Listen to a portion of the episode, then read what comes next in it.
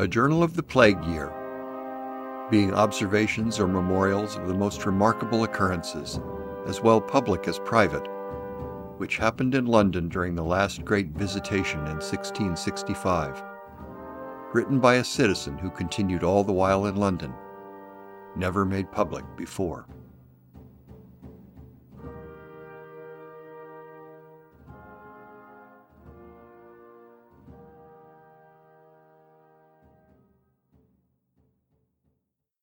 Episode 11 Here the author continues his insistence that the forced shutting up of houses is not only bad policy, but actually led to the death of many more than would have succumbed if they'd been able to voluntarily sequester themselves and send away the remainder of their households, who more often than not died as a result of their continued presence there. As it was, those wishing to spare their families were often forced to flee into the streets before notice could be taken of their illness, thereby infecting countless others with whom they came in contact. Defoe ends this episode with his narrator's personal observations on the causes of the sickness and best course of treatment for its victims from the standpoint of public health. While he scornfully discounts theories of what sound close to our modern understanding of bacterial infections transmitted through the lungs or skin, his recommendations are otherwise sensible and sound.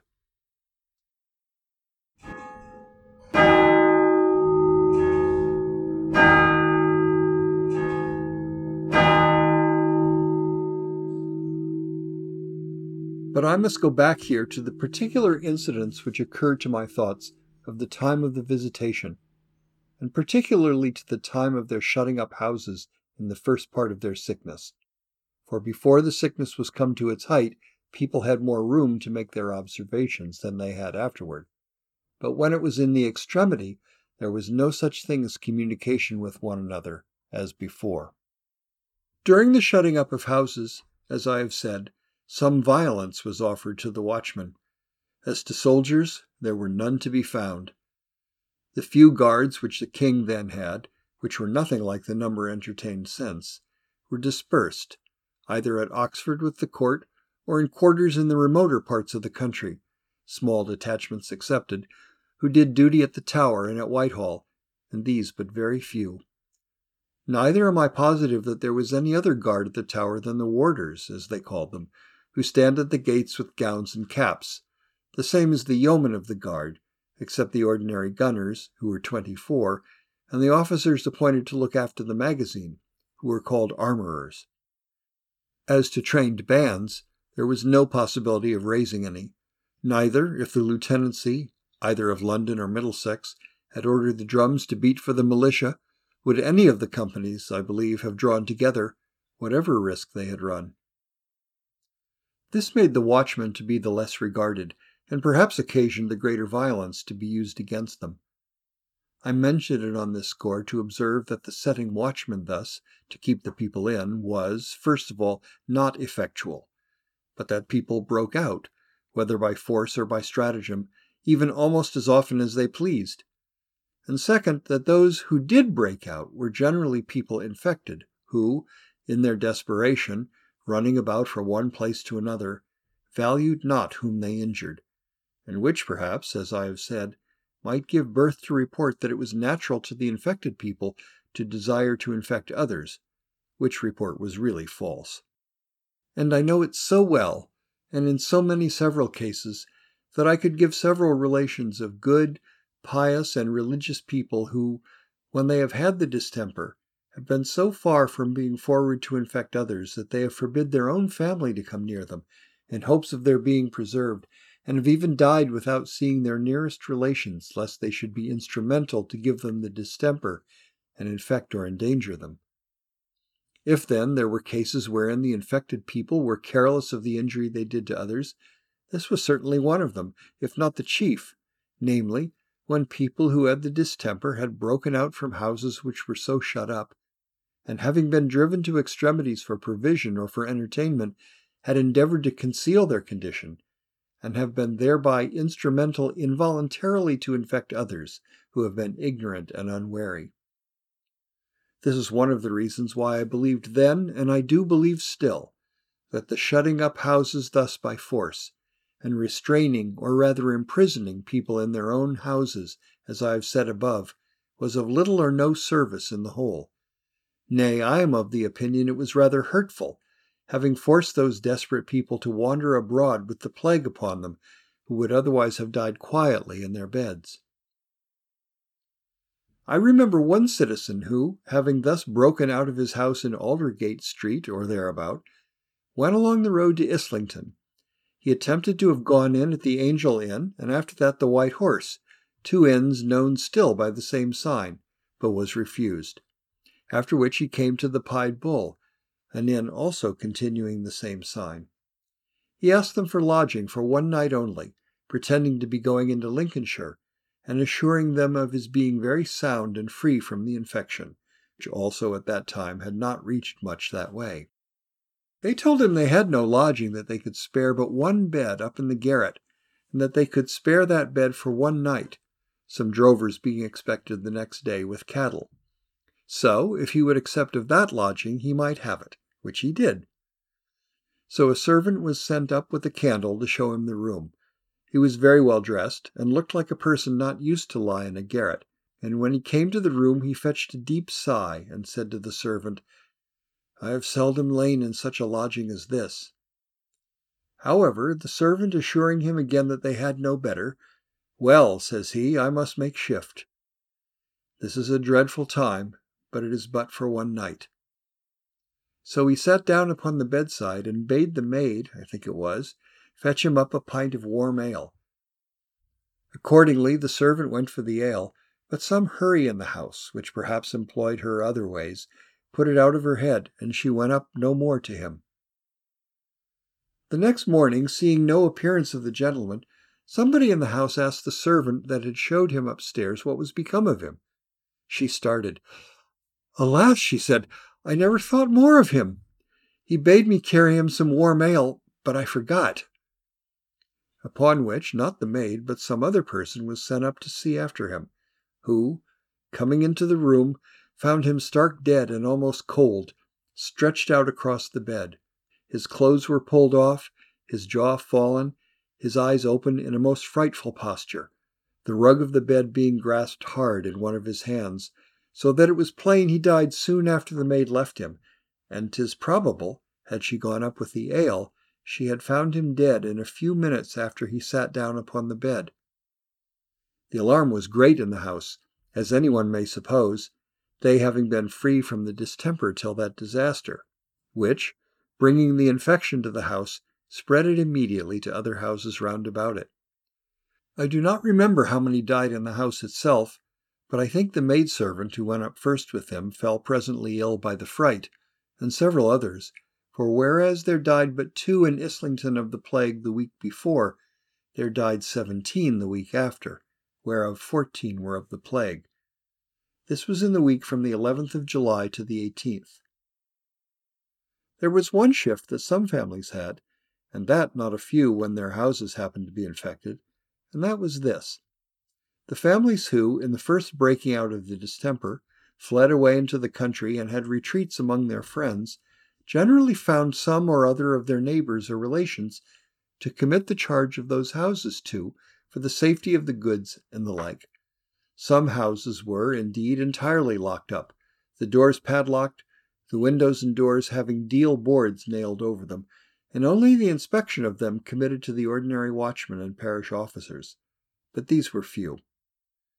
It was thought that there was not less than 10,000 houses forsaken of the inhabitants in the city and suburbs, including what was in the out parishes and in Surrey, or the side of the water they called Southwark. This was beside the number of lodgers and of particular persons who were fled out of other families, so that it was in all computed that about 200,000 people were fled and gone. But of this I shall speak again, but I mention it here on this account, namely, that it was a rule with those who had thus two houses in their keeping or care, that if anybody was taken sick in a family, before the master of the house let the examiners or any other officer know of it, he immediately would send all the rest of his family, whether children or servants, as it fell out to be, to such other house, which he had so in charge, and then giving notice of the sick person to the examiner, have a nurse or nurses appointed, and have another person to be shut up in the house with them, which many for money would do, so to take charge of the house in case the person should die. This was, in many cases, the saving a whole family, who, if they had been shut up with the sick person, would inevitably have perished. But on the other hand, this was another of the inconveniences of shutting up houses, for the apprehensions and terror of being shut up made many run away with the rest of the family, who, though it was not publicly known, and they were not quite sick, had yet the distemper upon them, and who, by having an uninterrupted liberty to go about, but being obliged still to conceal their circumstances, or perhaps not knowing it themselves, gave the distemper to others, and spread the infection in a dreadful manner, as I shall explain further hereafter. And here I may be able to make an observation or two of my own, which may be of use hereafter to those into whose hands these may come, if they should ever see the like dreadful visitation. Number one, the infection generally came into the houses of the citizens by the means of their servants, whom they were obliged to send up and down the streets for necessaries, that is to say, for food or physic, to bakehouses, brewhouses, shops, and so forth,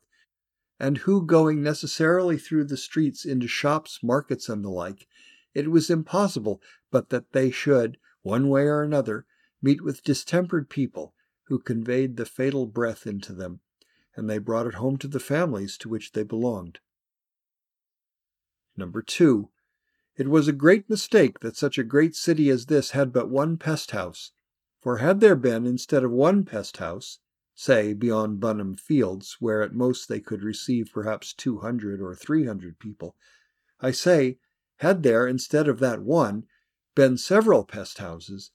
every one able to contain a thousand people without lying two in a bed or two beds in a room, and had every master of a family, as soon as any servant especially been taken sick in his house, been obliged to send them to the next pest house, if they were willing, as many were, and had the examiners done the like among the poor people, when any had been stricken with the infection, I say, had this been done where the people were willing, not otherwise, and the houses not been shut up, I am persuaded, and was all the while of that opinion, that not so many, by several thousands, had died, for it was observed, and I could give several instances within the compass of my own knowledge, where a servant had been taken sick, and the family had either time to send him out or retire from the house and leave the sick person, as I have said above. They had all been preserved. Whereas when, upon one or more sickening in a family, the house has been shut up, the whole family have perished, and the bearers been obliged to go in to fetch out the dead bodies, not being able to bring them to the door, and at last none left to do it. Number three. This put it out of question to me that the calamity was spread by infection, that is to say, by some certain steams or fumes, which the physicians call effluvia, by the breath, or by the sweat, or by the stench of the sores of the sick persons, or some other way, perhaps, beyond even the reach of the physicians themselves, which effluvia affected the sound who came within certain distances of the sick immediately penetrating the vital parts of the said sound persons, putting their blood into an immediate ferment, and agitating their spirits to that degree which it was found they were agitated. And so those newly infected persons communicated it in the same manner to others. And this I shall give some instances of, that cannot but convince those who seriously consider it. And I cannot but with some wonder find some people now the contagion is over, talk of its being an immediate stroke from heaven, without the agency of means, having commission to strike this and that particular person and none other, which I look upon with contempt, as the effect of manifest ignorance and enthusiasm. Likewise the opinion of others, who talk of infection being carried on by the air only, by carrying with it vast numbers of insects and invisible creatures who enter the body with the breath or even at the pores with the air, and there generate or emit most acute poisons, or poisonous ova or eggs, which mingle themselves with the blood, and so infect the body. A discourse full of learned simplicity, and manifested to be so by universal experience. But I shall say more to this case in its order.